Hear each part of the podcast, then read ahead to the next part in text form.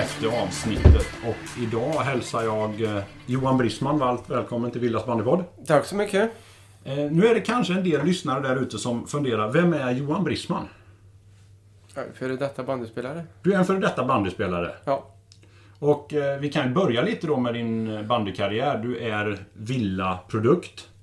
Ja. Villa är din moderförening va? Gillsta är egentligen min moderförening. Okej. Eh, jag tror att jag spelade i Gillsta när jag var... Eller spela. Jag började i Gillsta som sex eller sjuåring. Ja. Och var något år där. Och sen, Sen, sen hamnade- hamnade jag i Villa då. Ja. Ehm, enligt det jag har lyckats gräva fram så har du spelat fem säsonger i Villas A-lag. Kan det stämma? Ja, jag slutade ju när jag var 21. Hur kom det sig att du, eh, att du slutade, eller trappade du ner eller slutade du med bandyn där? Slutade rätt av. För att... Eh, ja, det har ju aldrig kommit fram. Men jag var lite oense med både förening och tränare. Ja. Och då valde du att sluta. Ja, jag Det- slängde skiten på hyllan bara. Det var aldrig aktuellt att gå någon annanstans eller? Det var det ju ett tag. Jag hade ju anbud ifrån alla möjliga. Så sett. Mm. Jag var väldigt nära på att gå till Sandviken ett tag där. De hade ju sin storhetstid lite då och var ju riktigt vassa. Men... Eh, jag är lite för hemmakär med. Trivdes bra här i Lidköping och Ja, lite sådär så det gjorde att jag blev kvar. och spela med like var inget aktuellt då Nej. som du kände. Utan då var det bättre att, Ja. att sluta. På, på, på den här tiden då, i stort sett 20 år tillbaka i tiden. Så var det väl ehm, liksom nu att de allra flesta, om inte alla, jobbade vid sidan om. Vad gjorde du? Du var ju ung. Vi, var 18, vi pratar här 18, 19, 20 år. Eh, Jag Pluggade jobb- du? För... Nej, jag jobbade på Fyrkantens ventilation. Ja. Gjorde jag. Men är du, är du snickare i, i botten eller? Nej, jag gick ju handel eh, och administration på De la Garde-gymnasiet här. Ja. Och sen eh, efter, och det var egentligen bara för att det var ett lugnt program. Ja. Så jag kunde träna mycket. Just det. Ja. Och du var med i ungdomslandslag. Ja, Så att det var hela, en... hela vägen om man säger från 15 till 21. 21 eh, sista året med U21-landslaget tackade nej. Eh, vart, vilken position spelade du på? Ytterhalv eller mittfältare. Ja. Och vad var dina styrkor som spelare? Det var nog skridskoåkning egentligen. Och fysiken. Ja. Jag orkar ju mycket.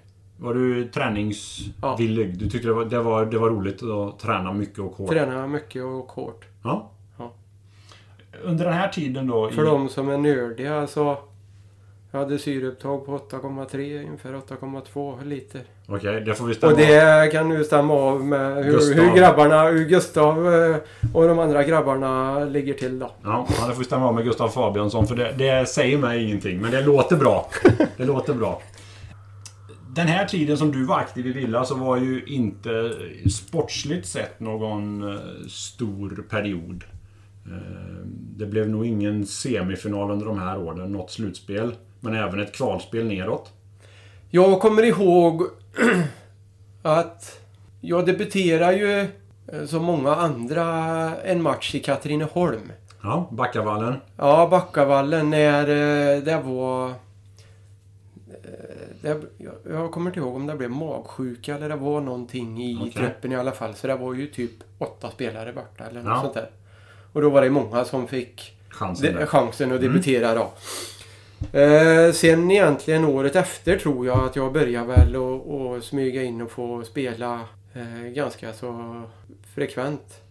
Eh, sen kommer jag inte ihåg riktigt men eh, det rullar väl på framåt där sen. Som, som ytterhalv där så då fanns Jonas Andersson med i truppen måste man ha gjort. Ja. Under de här åren. Jajamän. Det var en ganska god läromästare och, och kika Ja. lite på. Rutinerad Jag, jag tror att när jag kom in i, och började komma in i A-laget så blev det väl så att jag var med och spela forward och sånt i fram och på mitten. Mm. Och sen var det sista tiden Du tog ett steg bakåt. som man tog och kom ner på halven. Mm, mm. Eh, Jonas Andersson var ju med. Jag har ju spelat, kvalmatch spelade vi ju då i Nässjö. Och då, Micke Arvid var ju med vet jag. Frågan är om, jag kommer inte ihåg om Christer var med. Men sen hade jag ju Micke och Christer som tränare också. Just det. Och om du tänker tillbaka på banden som sådan då. Jag kan tänka mig att, att eh, de lite tråkigare minnena är då det här uppbrottet från banden totalt. Men vad är det minst du som de roligaste stunderna i banden om du tänker tillbaka? Någon speciell match eller någon säsong eller hur? Hur tänker du tillbaka på ditt bandyliv? Jag tänker aldrig tillbaka på det så. Det, det är väl eh, mycket som är roligt eh, så. Sen är det väl lite sådär. Jag, jag tränar ju mycket och jag vet att jag hade ganska mycket. Vi sprang ju mycket råda, råda sandhögar och sånt. Ja. Och där eh, kunde man ju springa omkring och leka lite motocross och sånt när vi tränade ibland. Och ja. sånt där. Medan vissa andra var helt färdiga. Ja. Vad, har du någon gång känt att du ångrade dig? Att du slutade så ung? Att du... Nej. Nej? Egentligen inte. Nej. Kanske. Jag har varit lite mera... Sen jag började och, och tillverka klubbor och sånt så har jag väl blivit lite mera sugen på bandy så. Men du kände dig färdig där och då? Ja, ja. jag hade inte på mig... Jag tror det tog... Uh, tog säkert sex år innan jag tog på mig skridskor. Ja. Nej, jag är ganska eveten och envis då. Så har bestämt mig för något. Även om det är fel beslut så, så har jag tagit det beslutet. Både bra och dåligt kan man säga.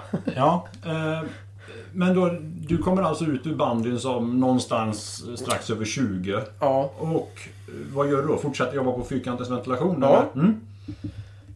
Sen hade jag ju dels att jag inte ville flytta ifrån stan. Det var ju det att jag hade ju kvar mycket kompisar mm. utanför bandyn. Mm. Som jag umgicks med.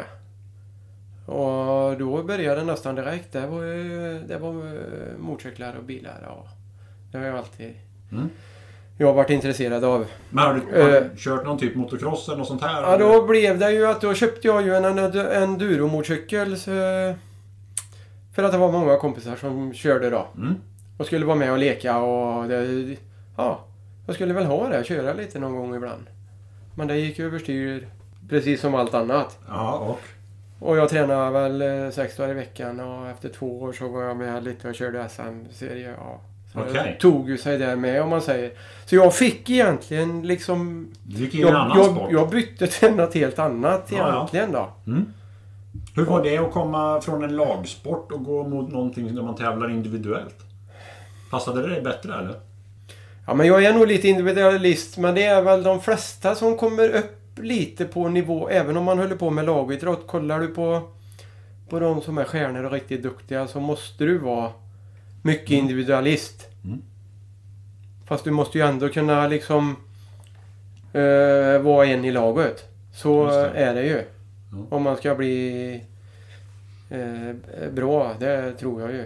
För du behöver nog det här individualist för att kunna för att kunna träna det lilla extra och göra det lilla extra för att bli lite bättre hela tiden om man säger. Just det. Än att bara åka med i tåget om man säger. Och om man dessutom då är en, en starkt träningsvillig person kan jag tänka mig att ibland kan det vara frustrerande när man har lagkamrater som inte är lika intresserade av att, att ta ut sig och anstränga sig till 100%. Ja, det kan det väl. Nu hade väl inte jag det bekymret så. Nej. Vi var ju några mer när jag höll på att spela som, som tränar riktigt bra. Sen var det väl säkert, det är ju alltid några som tränar lite mindre om man säger. Men det är ju inte, det är inte sagt med det att de tränar lite. Nej. Det kan ju vara så att eh, de hade ett sunt förnuft till, till vila och återhämtning och sånt. Medan eh, man kanske hade behövt att, min kropp hade ju behövt att vila kanske lite mer än vad den gjorde. Du kunde fått ut mer av de träningstimmarna. Hade jag ju säkert kunnat få egentligen. Mm.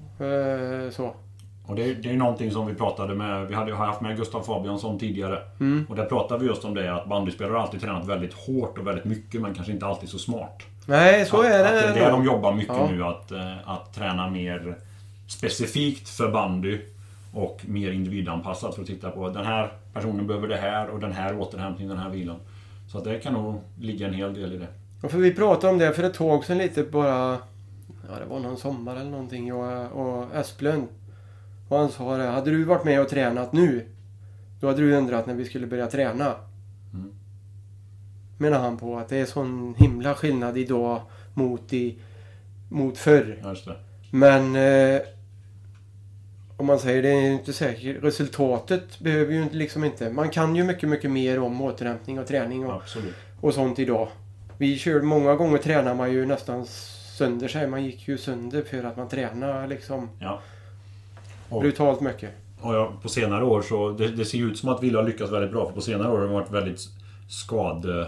Det låter lite konstigt att säga efter den här säsongen, men skadeförskonade. De skadorna som man fått i år har ju varit mer av oturskaraktär än att man varit tränade på fel sätt. Att någon glider in i sargen och skadar revbenen.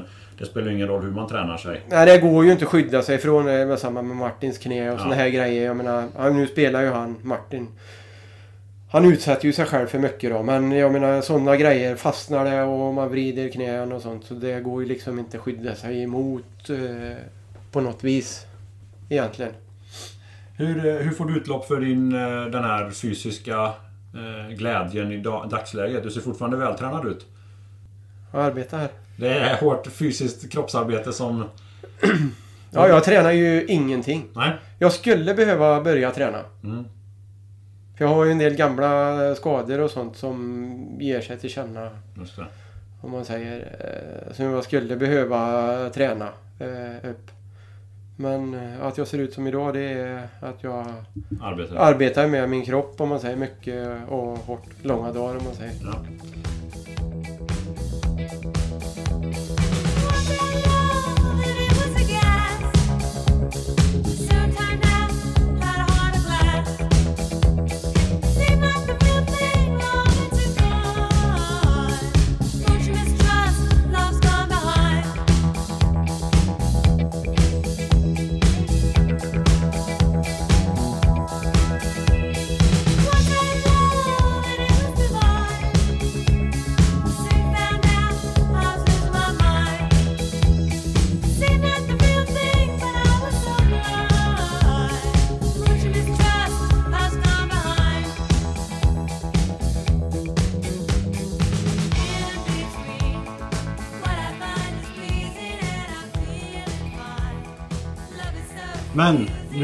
Så är du ju känd i bandy-Sverige. Kanske mer känd i bandy-Sverige nu än vad du var som spelare på grund av att du har sadlat om och blivit klubbtillverkare. Ja. Det är väl egentligen gamla gardet de som är eh, äldre som fortfarande spelar om man säger. Som Mossan som jag spelar ihop med i Mm. juniorlandslagen och Ja, Esplön, nu har ju Danne slutat men de spelar jag ju ihop med och sånt där. Så det är väl de egentligen som vet vem jag är. De yngre Som har ju spelare. egentligen ingen aning om att jag har spelat bandy tror Nej. jag. Och, och sådana grejer då. Hur, hur, hur, ehm, hur kom du in på det här med att tillverka bandyklubbor? Det var Daniel Andersson. Ja. Jag träffade han här, han bor ju inte så långt Mm. bort här på Mallorca. Och jag träffade honom en, en sommar när jag var pappaledig. Och då var jag inlagd som möbelsnickare uppe på Kinnekulle hos en kompis. Alltså du Eh, möbelsnickeri? Möbelsnickeri då. Mm. Och, eh, och så var jag pappaledig och så hade jag ju mina grejer för möbelsnickeri här i källaren. Mm. Och, och, då skulle ju Daniel han spelar med Mobäckenklubban och han hade varit hos några olika snickeri sa han. För Mobäcken skulle lägga ner och gå i pension. Mm. Och då sa han det att då hade han varit hos några olika snickeri och han hade varit i Vänersborg och han hade varit på på diverse ställen och, och bett dem och frågat om de inte kunde göra en sån klubba som han har att spela med. Mm. Eh, och, och då sa jag det, du kom hit med en sån då så får vi se då. Mm. Jag kan ju prova lite för skojs Och du hade aldrig, aldrig, aldrig gjort någonting med klubbor innan dess? Eller hade du experimenterat någonting själv? Nej, det hade jag väl inte direkt så. Jag hade väl kanske haft en liten tanke på något vis. Mm. Eller sådär då. Men eh, det hade ju inte kommit längre då. Och så började jag ju att fundera och klura lite och, på hur, hur jag skulle göra och, och sådär. Och gjorde några prov och gick bort en kväll när jag gick på promenad med, med jycken och gick bort till Danne och slängde in några klubbor och vi klämde och kände lite. Och han blev... Eh, han blev eld och lågor så eller? Hur, hur länge sedan är detta? En bra fråga. Fem år sedan kanske. Mm. Jag tror jag har hållit på i fem år. Jag, jag vet inte exakt men någonstans där. Och hur fort blev, tog det snurr på det här då? Liksom, du, du tillverkade några men- prototyper ja, till Danne. Jag tillverkade några prototyper till Danne och så var det ju sommar. Och så fanns det ju is eh, på rinken. Mm. Så vi åkte ner lite jag och Danne en dag på, på rinken. Körde lite. Drog lite och sköt lite och grejer. Och på den, på den lilla timmen vi var på is där så eh, kunde han ju lämna lite feedback och dit och datten. Och jag hade väl egentligen ingen aning om vad, vad jag skulle göra Nej. för att det skulle bli Annorlunda. annorlunda eh, egentligen. Och det var väl så det började. Att jag började nörda ner mig i, i träslag och allt vad det innebär egentligen. Ända ner till liksom cellstrukturen i träet. Mm. Eh, och bara laborera och prova och greja och ordna och, och jag tog väl egentligen jag tror ju egentligen att det tog eh, en och en halv säsong innan, vi fick, eh, innan jag fick fram en klubba som var han spelade med mina hela tiden men innan jag fick fram så det blev riktigt som han ville ha. Just det. Direkt när, när Danne kom ner med klubbor ifrån eh, mig så ringde ju Asplund. Ja. Han spelade ju också med Mobecker förut och så hade han ju fått byta Spela med lite andra grejer och sånt där då. Men han ringde ju direkt med då så då skulle jag ju göra någonting till han. Och han, han efterfrågade ju något annat då så då blev det liksom två halvjobbiga, halvkräsna spelare som man skulle... Mobäcken då, var de också ett hantverk? Ja, det var ett Så hantverk. det var också, det, det var lite samma skola som Ja, dina det är i klubbor? samma skola. Vi gör väl egentligen... Nu har jag väl... Man kan väl säga att jag har gjort en egen... Jag har väl tagit egentligen bara egentligen ett grundtänk ifrån Mobäcken. Mm. Sen har jag tagit mina träslag, hur jag vill göra Mm. och alltihopa och förfinat. Och idag så är det ju mycket, det är mycket kolfiber och det är mycket sådana grejer som, som ska till på klubborna idag. Just det. Mot rena träklubbor. För att man kan tweaka lite eh, egenskaper och sånt där. Så det är egentligen det som jag har kolfibern till. Det är ju liksom, jag bygger ju inte sådär jättemycket hållfasthet och sånt i, Nej. i kolfibern. eh, Förutom att man tweakar lite egenskaper och sånt där. Då. Eh, Hur var du själv som spelare? Var du petig med material? Ja, jag var petig med skridskor och sånt. Men inte Klubba var jag ju petig med också. Men det fanns ju, man fick ju... När jag spelade och jag kom in som yngre och så hade vi Tord Broberg som materialare. Mm. Då fick man ju ta den skiten som blev över. Ja. Så är det ju. Mhm. Var det liksom någon då liksom, ja. Ja, jag fick också spela med Mobäcken. Men jag fick... Eh, jag fick väl den tyngsta som blev över i högen och, och lite sådär. Men du har aldrig spelat den här Sirius-klubban med grön text och grön läderband nere på själva klubblådet? Nej, jag kanske hade någon sån när jag var Grabb. grabb, Ja. liten då. Sen var det ju, när jag växte upp så var det ju... Det var ju någon Bodenklubban. Sirius-klubba? Var det, inte, det fanns inte ett märke som hette Sirius? Jo, Sirius var ju Så- den här gröna. Sirius extra, det var- ja. extra prima. Ja, och sen började de med plast istället för det här läderbandet Jajamän. ner på... Jo, det var, det var den... Så var det 1986 när jag spelade bandy. Ja. Och, men sen, och sen så kom det ju... Sen kom det ju lite såna här gula klubbor och, och det kom ju lite såna här ryssklubbor, Ja, hejklubbor och sånt som man bytte till sig. Ja, när de Man ryssarna... bytte, när ryssarna var här så bytte man ju bort handskar och benskydd och allt möjligt mot de där klubborna. Ja, Och de där klubborna var ju... Nej, de var ju fina på den tiden men de gick ju av som tändstickor Ja, okej. och allt egentligen gick ju sönder så det bara spruta grejer vet du. Ja, eh, för att komma tillbaka här då. eh, Daniel Andersson och, Johan Esplund. Det, var där, det, det var där det började ta fart. Och då, då var det, du sa att det var ett och ett halvt år från det att Daniel kom och sa att vi måste kika på en klubba. Tills du tyckte att du hade en vettig klubba redo, sa du. Ja, men det var väl tills han började tycka att det stämde rätt med, med flexiskaft och, och sånt här. Och, och, eh, så då. Han hade ju sitt berömda dragskott som, Mm. som han inte kunde göra med mina klubbor i början. Nej, okej. Och sen var han tvungen med mina klubbor fast det var samma material eh, och sånt i dem. Eller samma träslag och sånt här nu då. Eh, Så...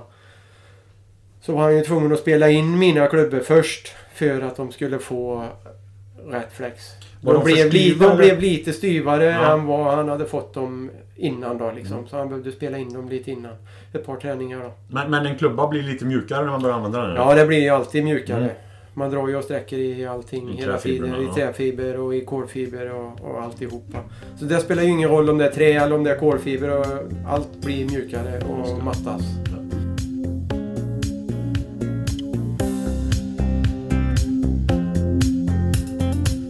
All good children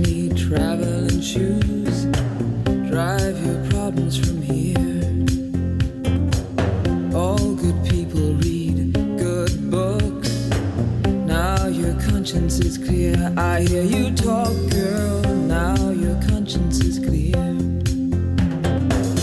In the morning when I wipe my brow, wipe the miles away.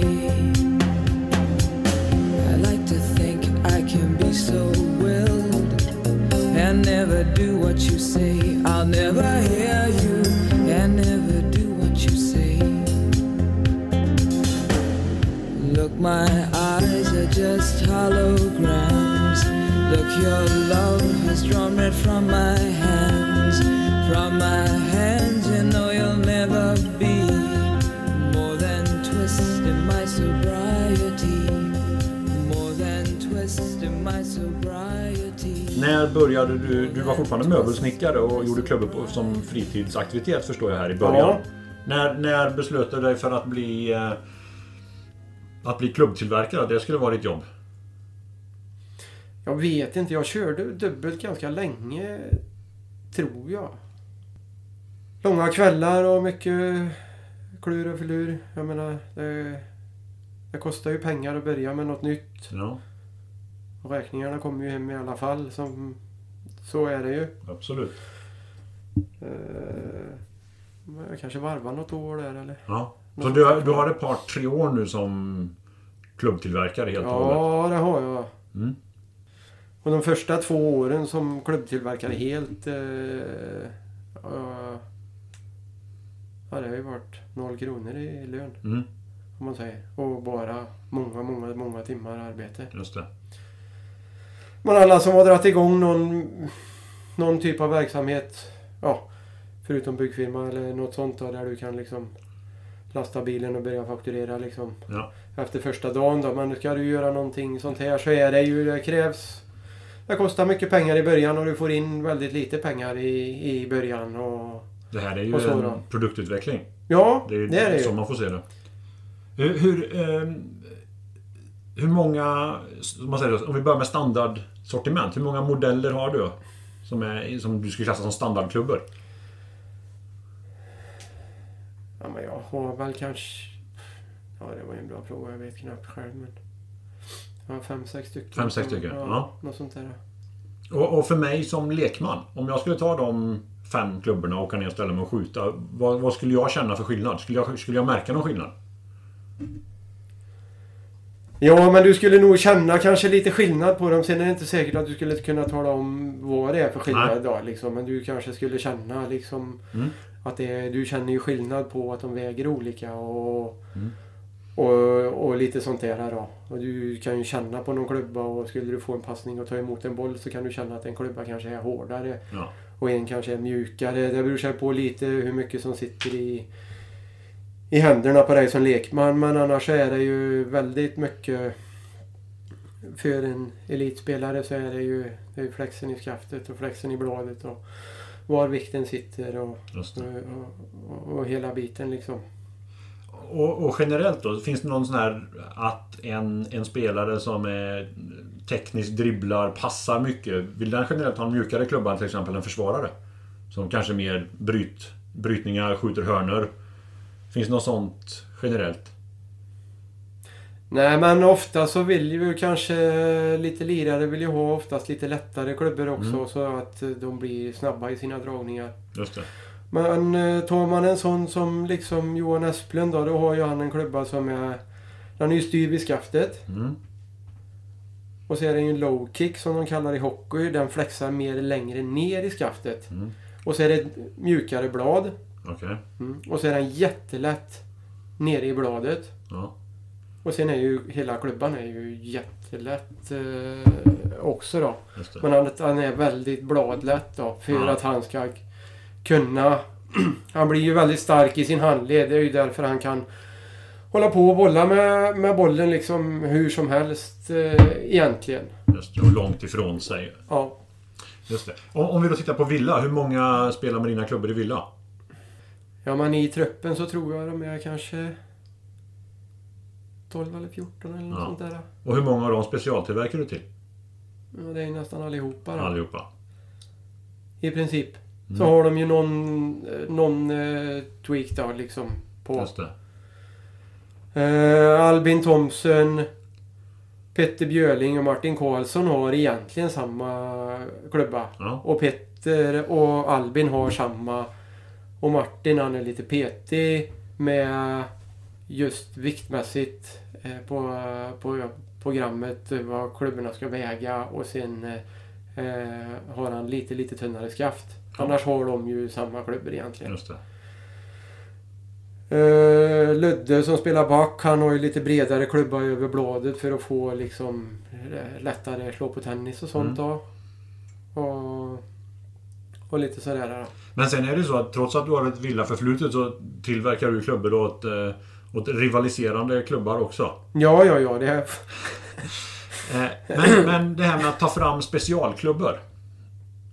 Mm. Vad krävs för att någon ska... Om jag kommer och säger till dig, hej jag vill ha en specialklubba så gör ju inte det det åt mig. nej. Nej. Vad, vad, vad krävs där? Vad är det som liksom... Ja, men jag får ju försöka sortera lite men... När Löfstedt kom hit så kom ju han till mig med en klubba. Mm.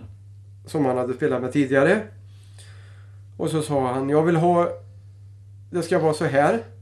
Ungefär. Mm, Och sen ska det vara lite lättare. mm, Mm. Och så ska det vara bra att skjuta med. mm, Och så ska det hålla bra. mm. Mm. Inga... Och då frågar jag hur... hur eh, eh, varför har du inte fått lättare någon annanstans? Mm.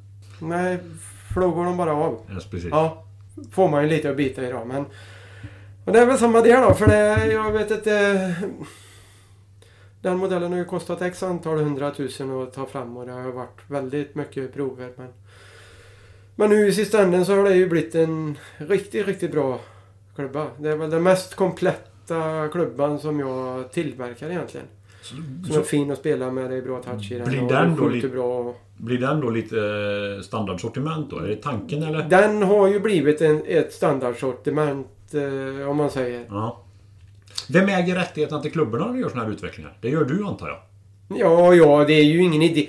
Det är ju ingen idé du vet att mönsterskydda eller patentskydda eller göra någonting i- egentligen Nej, med menar- det här. För det är ju en så liten sport och, Men, och konkurrenterna vet jag ju att de är ju i och kollar i mina grejer. Och Nej, jag tänkte mer att får du sälja den som Lövstedt-klubban? ja, det får jag väl. Ja, ja. Och det är du som har bekostat utvecklingsarbetena? Ja, det är det ju. Ja. Så är det ju. ja.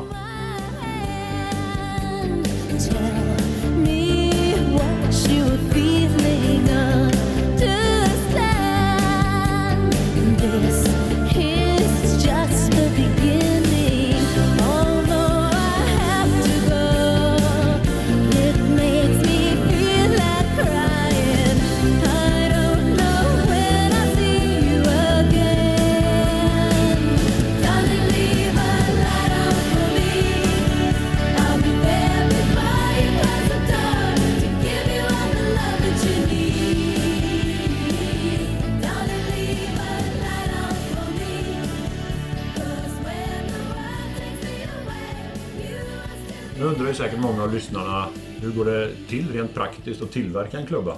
För du berättade för mig tidigare att du börjar från plank. Mm.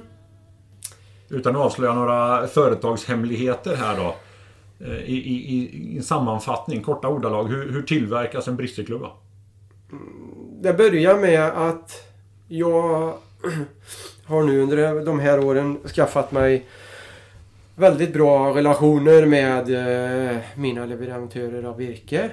Jag har några olika Mm. beroende på vad jag ska ha tagit för träslag.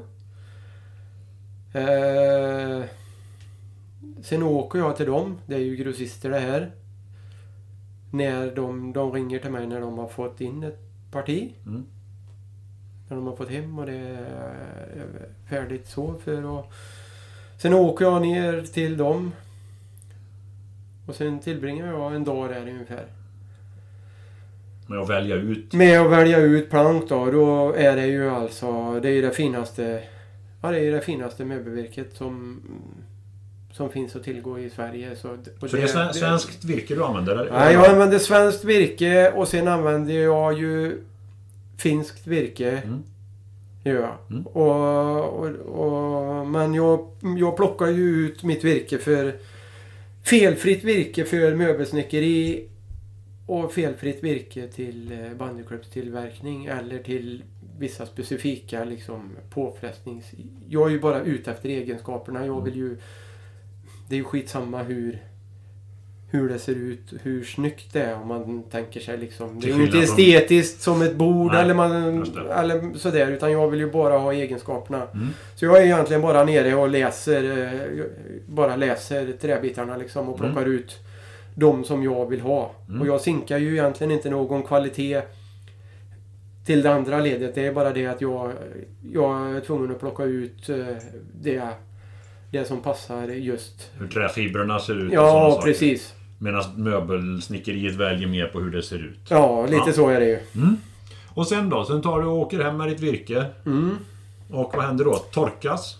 Det, förut torkade jag virket själv. Mm. Eh, nu har jag fått så bra så nu jag, får jag bara färdigtorkat virke. Av dina leverantörer? ja, så nu slipper jag ju den processen. Mm. Vilket är skönt för det är, är tidskrävande att Mm. hålla på och torka. Mm. Eh, Och de har och, det är, och det är noga. De har ju storskaliga Ja. torkar. Jag menar de torkar ju liksom... Jag hade en liten tork här. Som rymde två kubik. Just det. Ja, och de torkar ju liksom 30 kubik i varje tork. Och, Ja. och på ett ställe där jag är, där har de ju sex sådana torkar. Just det.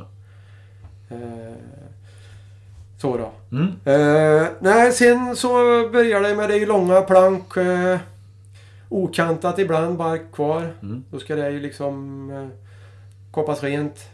Sen ska det ju... Sen brukar jag rita ut på plankorna. För mina ämnen. Mm. Vart det passar. Jag flyttar ju, får ju flytta fram och tillbaka och greja så jag Med får kvistar ut... och liknande eller? Jag har, jag har egentligen inga kvistar Nej, i mina plank om man säger. Ja, men ut. jag väljer ändå ut liksom... Eh, eh, eh, vart, eh, vart på planken jag ska ta mina bitar och sånt. Mm. Och sen så ska det ju sågas ut. Sen hyvlas det på fyra sidor. Mm. Då har jag fått ut ett, ett fyrkantigt ämne som man säger. Mm. Sen sågar jag upp det i lameller. Mm. I tunna? Det, Tunna, det som tunna tunn- skivor tunn- kan vi säga Ja, som, tunn, som tunna skivor då. Ja. Och sen får det ligga till sig på hyllan. Mm. Hur pass, håller det sig plant och rakt då? Eller vrid... Ja, det blir ju alltid så fort du bearbetar i träet så släpper det ju någon spänning någonstans Ja. eller sådär då. Mm. Och det är ju nackdelen för mig som jobbar med massivträ är ju att mitt trä... Jag har ju mycket, mycket mera rörlighet i mitt trä mot eh, de som jobbar med faner. Mm. Det är ju processat. Det, den trästocken är ju processad på ett helt annat vis från grunden. Om man säger. Just det. Eh, så sen får det ligga till sig och sen så putsas det i, i rätt dimensioner och, och, och sånt och sen så Sen så formlimmar jag ju det då. Mm. Med Beroende på vad det ska vara för klubba så är det ju olika träslag och här och olika träslag där då. Och, och lägger allting rätt och så formlimmar jag det sen. Mm, Just det. Och sen får den eh, formlimningen, då ska den ju ligga till sig då. Mm. Eh, sen hyvlas den. Sen sågas den Mm. limningen upp. Och så putsas den. Mm. Och sen ska det limmas på på det igen sen. Mm. Så ska det ju vänta då. Och sen, eh, sen kan man ju börja och göra själva klubban så det börjar se ut som, som en bandyklubba. Men det här när du limmar det i spänn. Mm. Då börjar du få anta formen av en klubba i grova drag. Ja, det får man ju i grova drag. För då man, får du med ju, böjen man liksom. får ju med böj och Ja. sånt då. Och så är det ju, man limmar ju olika liksom olika böjar då Mm. liksom. Ja, det är det, som, det är det som är numret på en klubba. Ja, jajamän. Tre, 3, fyra och fem. 4, 5 och, Just och det. 2 och sådär då. Det är Och, lite och, olika då. ett lägre nummer är en mera rund böj. Jajamän. Och en femma ser ut lite mer som en hockeyklubba Ja. där nere. Mm. Och jag, gör, jag, jag tillverkar ju egentligen... Jag tror att det är 90% böj 3. Mm. Så är det lite böj 4. Många försvarare vill ha fyror. Mm. Både Andreasson i Villa och Lödde har fyra. Jag Mm. tror Martin Johansson spelar ju inte med min klubba men jag tror att han har en fyra också. Ja. Det är lite rakare blå. Det är, det är ju för att liksom Täcka upp mer längs täcka upp med längs isen och, och så då. Just det. Medan eh, de som, eh, som dribblar och lite sånt vill ofta ha lite rundare böj. Mm. Och du nämnde här förut att... Eh, om man, du, du tillverkar ju flera klubbor åt gången naturligtvis. Det är inte så att Mm. du gör en klubba utan det blir ju... Det såg ut... Ur de här styckena som du gör så kommer det ut flera klubbor. Eh, men du nämnde förut att, att om du slår ut detta i runda slängar så, så tar det två... Två och en halv timme per klubba ungefär att göra klubbor för dig. Ja. Så att lyssnarna förstår att vi pratar om ett, ett väldigt hantverk. När man gör det från, från plank. Jämförelsen då om man... Jag pratar med mina kollegor i Vänersborg, Vänersborgsklubban. Mm. Vi kallar varandra kollegor för vi är egentligen inte riktiga konkurrenter Nej. så. Och vi har ju en bra relation. Pratar nog ibland sådär på telefon kan man göra.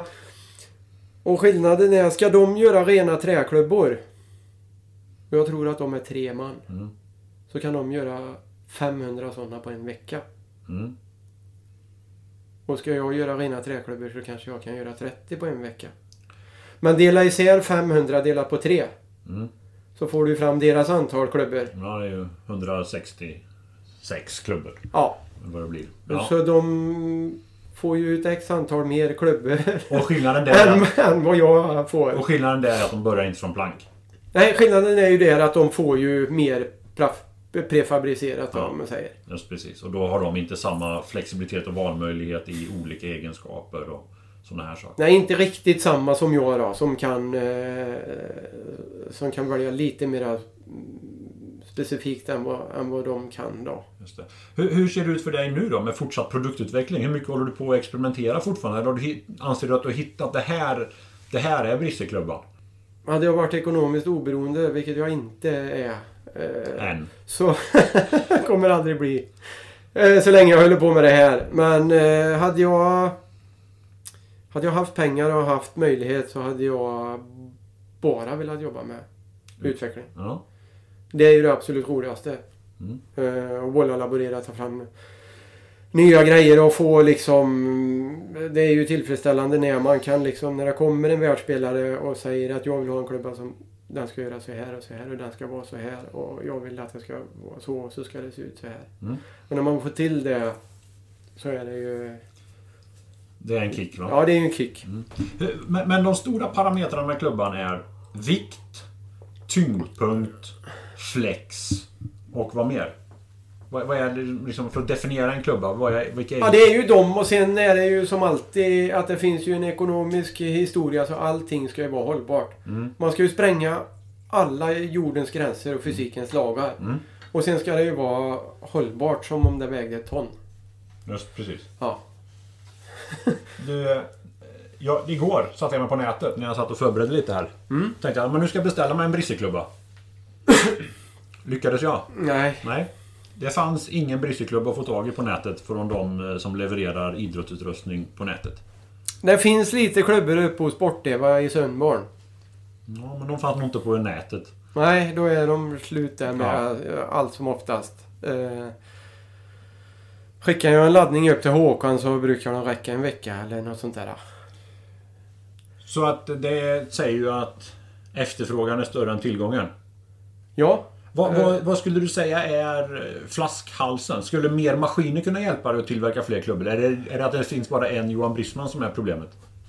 Eh, Det är nog eh, inte maskinerna som är problemet utan det är väl arbetskraften. Det är ju så fruktansvärt mycket. Det, spelar ingen roll hur mycket maskiner man köper. Nej. Det är... Man kommer inte ifrån handarbetet vet du. Men Du vissa, kommer, du kommer inte ifrån de momenten. vissa moment antar jag är mer skicklighetskrävande än andra. Ja, så är det ju. Det har ju tagit mig nu... Jag har ju hållit på liksom nästan runt 3000 timmar om året. Jag, Mm. jag har ju levt med det här nu i, i fem år. Mm. Sommar, vinter och, och alltihopa. Och det har väl tagit mig de här åren egentligen. Och, och lära mig att läsa, läsa trä. Just För det. det är ju det som det handlar mycket om. Och sen är det ju mycket... Allt är ju egentligen... Jag tillverkar ju mer special än vad jag tillverkar standard. Mm. Och alla klubbor har jag ju uppe i järnkontoret. Mm. Så skulle det hända någonting med mig nu, så man skulle få en smäll som man liksom tappar minnet eller någonting, då, då får jag ju börja om. För jag har ju inget nedskrivet Nej. egentligen. Jag har alla recept i huvudet om man Det är en säger. liten svaghet i affärsmodellen kan jag tycka då. Kan man väl eh, säga. Ehm, men, men eh, hur ser planerna ut för framtiden då? Skulle du vilja växa? Skulle det gå att ta in personal som hjälpte dig med de här lite mindre hantverkskrävande momenten för att öka produktionskapaciteten? Jag har en eh, bandyspelare som frågar mig två gånger om året ungefär. Ja. Han har gjort det i tre år nu. Mm. Som vill börja Mm. lite. Jag har sagt det, du får komma hit och jobba men... Men jag kommer aldrig längre än dit. Sen vet jag inte, det är svårt. Jag vill väl inte bli större egentligen. Nej. Sen är det ju jättetråkigt kan jag tycka för det är, jag förstår ju det att det är många som vill ha tag i mina klubbor jag får inte fram fast jag jobbar dygnet runt och det spelar ingen roll om jag jobbar liksom 80 timmar på en vecka så det spelar liksom ingen roll. Jag kommer liksom aldrig ikapp. Känns det som. Men eh, eh, så det är ju tråkigt givetvis. Mm. Samtidigt som någonstans måste man ju försöka dra en gräns med vad som är möjligt. Även om jag är lite fel person för det. Utan jag säger oftast att jag försöker lösa det och så och så blir det egentligen så blir ju familj och sånt lidande. Ja, för, ja. för man, är, man, man bor på jobbet istället för att Eh, Har du några planer på att ta fram en, en juniorklubba eh, som kanske då skulle börja lite mer från ett halvfabrikat? Nej, jag har... eh, Jag har gjort... På våren har jag gjort kanske 40-50 barnklubbor. Ja. Eller som är eh, grund av eh, mina vanliga träklubbor. Mm. Fast de är nerskalade på mått egentligen bara. Då. det. Så de är tunnare och, och, på, på alla ställen och sånt då. Men eh, så länge man håller på som, som jag med ett hantverk så... Är man företagare och hör vad jag håller på med så förstår man ju att... Eller så, så tycker man om man är företagare att den här grabben han är dum i huvudet. Som håller Du på. kanske är mer konstnär än företagare egentligen? Ja, jag är väl ingen... Eh, ingen superentreprenör på det viset. För att det är ju det, det som är problemet. Jag är ju delaktig lite grann som, som barnledare och, och jag har ju pojkar som spelar i Villa. Och det finns ju ganska stor efterfrågan på Brysselklubbor. Det skulle göra mitt liv enklare om det fanns en eh, Brisse juniorklubb att köpa. Mm. Och jag hade gärna gjort juniorklubben med. Problemet är att de kostar mig nästan lika mycket Eller nästan, de kostar mig lika mycket att göra, tillverka som en vuxenklubba.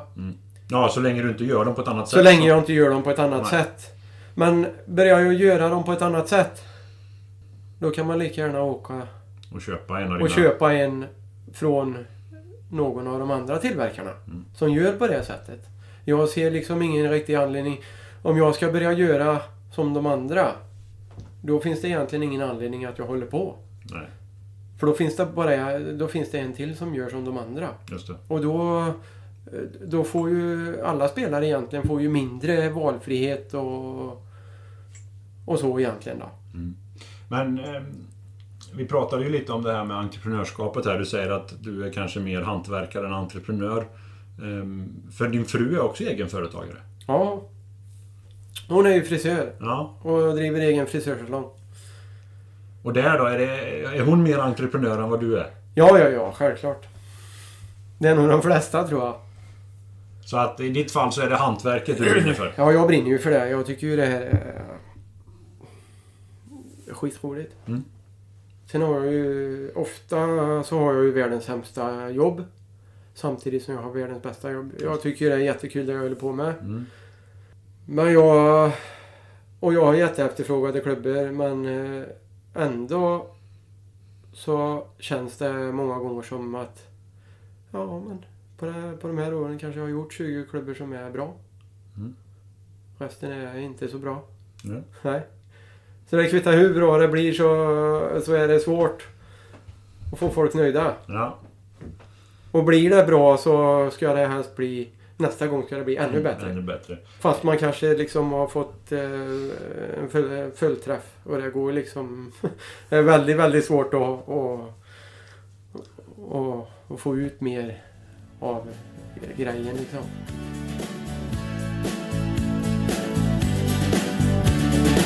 Every time I look into your loving eyes,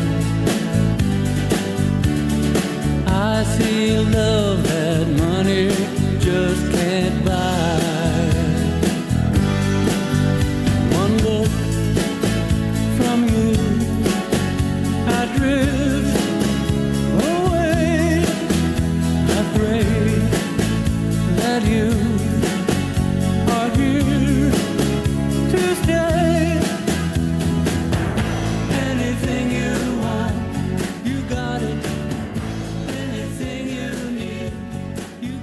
Var det, var det skönt när Daniel Andersson slutade spela? Var han en petig kund? Både ja och nej. Daniel, det kan man ju säga nu när han har slutat. Daniel kunde ringa.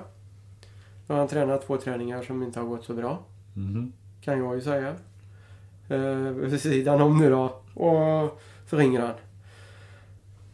Nej, det är något fel på klubborna vet du. Det är, vad fan, det är något fel vet du. Det är inte bra vet du. Nej, mm, nej, vad fan. Nej, det är någonting vet du. Ja, jag får inte till det vet du. Jag får inte till det vet du. Nej, vänta lite får man ju säga då. Mm. Ja.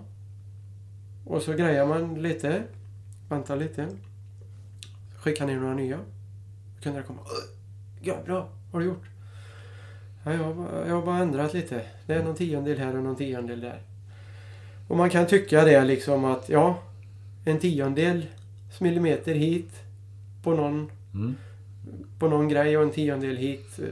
Ja, för gemene man så gör det inte mycket men för vissa så gör det uh, jättemycket. Mm. Och, och det gör skillnad. Sen är det ju frågan, känner alla skillnaden? Daniel var väl egentligen en sån som inte kände riktigt skillnaden. Så honom kunde man säga så till. Mm. Att jag har grejat lite nu, prova det här. Ja. Och så lämnar man exakt samma klubbor. Och så blir han bättre. Och så sa han det. Ja, bra, vad har du gjort? Vad har du gjort? Det var bra. Då ser man lite sådär hur, hur det kan vara med eh, ibland med formkurva på spelare och lite sådär liksom och sådär. Idrottspsykologi på hög nivå. Idrottspsykologi, ja precis. Vem, eh, vem skulle du säga är din eh, petigaste kund? Ja, men Lövstedt och Esplund ligger ju nära till hands. Ja. Eh, För de märker verkligen skillnaden. Ja, det gör de ju. Och Johan eh, Esplund, det- han är ju extremt duktig på, på att känna allting. Mm. Sen är han ju extremt betig med då. Han kunde ringa förra året. Eller så var han och hämtade klubbor och så... Och så kommer det ett sms. De är lite tjocka i skaftet. Mm. Ja, kom hit. Ta med dig en gammal, kom hit så får vi mäta. Så. Mm. Då skiljer det en tiondel. Ja. Det går tio tiondelar på en millimeter. Ja, ja jo, och, Och, och sen och då var det en tiondel tjockare. Mm. Och det kände han. Ja, då tyckte han att det var lite tjockare då. Mm. Liksom. Så. Ja. Och då tog jag bara en sandpapperskloss och så gjorde jag så. Så ett så jättetunt drag. Varsågod, det här är färdigt. Mm. Samma. Så ibland så går det ju lite till överdrift men samtidigt så är det ju på något vis så är det ju när man är och river i alla små detaljer hela tiden och man ändrar och, och pillar och pillar och pillar och pillar till slut så hittar man ju något som gör att man flyttar gränsen lite till för vad som egentligen ska gå och tillverka kan man ju tycka. Jag har ju trott många gånger att nu går det liksom inte. Jag kommer inte komma jag kommer inte komma längre med just den här klubban utan den... Då får du tänka om. Det, det, jag har ju liksom kört fast då. Men sen kanske det går några månader och så får man liksom en snilleblixt att man, ja, men jag kanske ska prova göra så här och så här. Just det. Ehm, har något träslag överraskat? Liksom, ja, men nu ska jag prova att lägga in ett lager av det här träet och så bara... Oj! Eller får du förväntade resultat? Ja, det får jag får ju förväntade resultat eh, nu.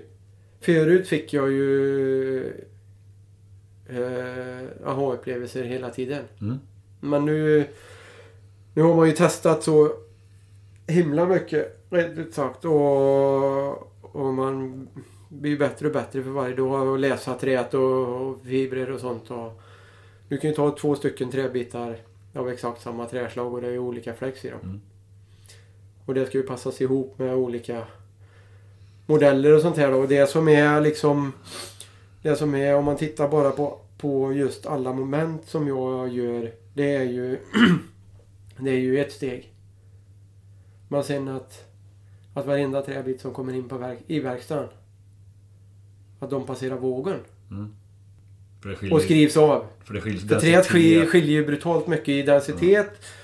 Och då skiljs det av där och sen så skiljs det av på, på, på massa andra olika... Ja, de... Samma träslag åker in i massa olika hyllor om man säger så då. På grund av lite olika, olika saker. Och det är just att det är lite olika egenskaper och sånt i dem. Och sen så kan man ju hålla på eh, och, och laborera sådär hur mycket som helst för att få jämnhet i i klubbor och sånt. Men allting har ju ett pris och priset är ju brutalt mycket tid innan man ens kan göra någonting. Men mäter du några mekaniska egenskaper mer än, än vikt på trän? Har, testar du böjstyvhet på träet innan du sätter i klubborna? Har du någon, någon sån mät- Nej, inga sådana mätjiggar eller Nej. någonting. Allting Din... testas i verkligheten. Mm.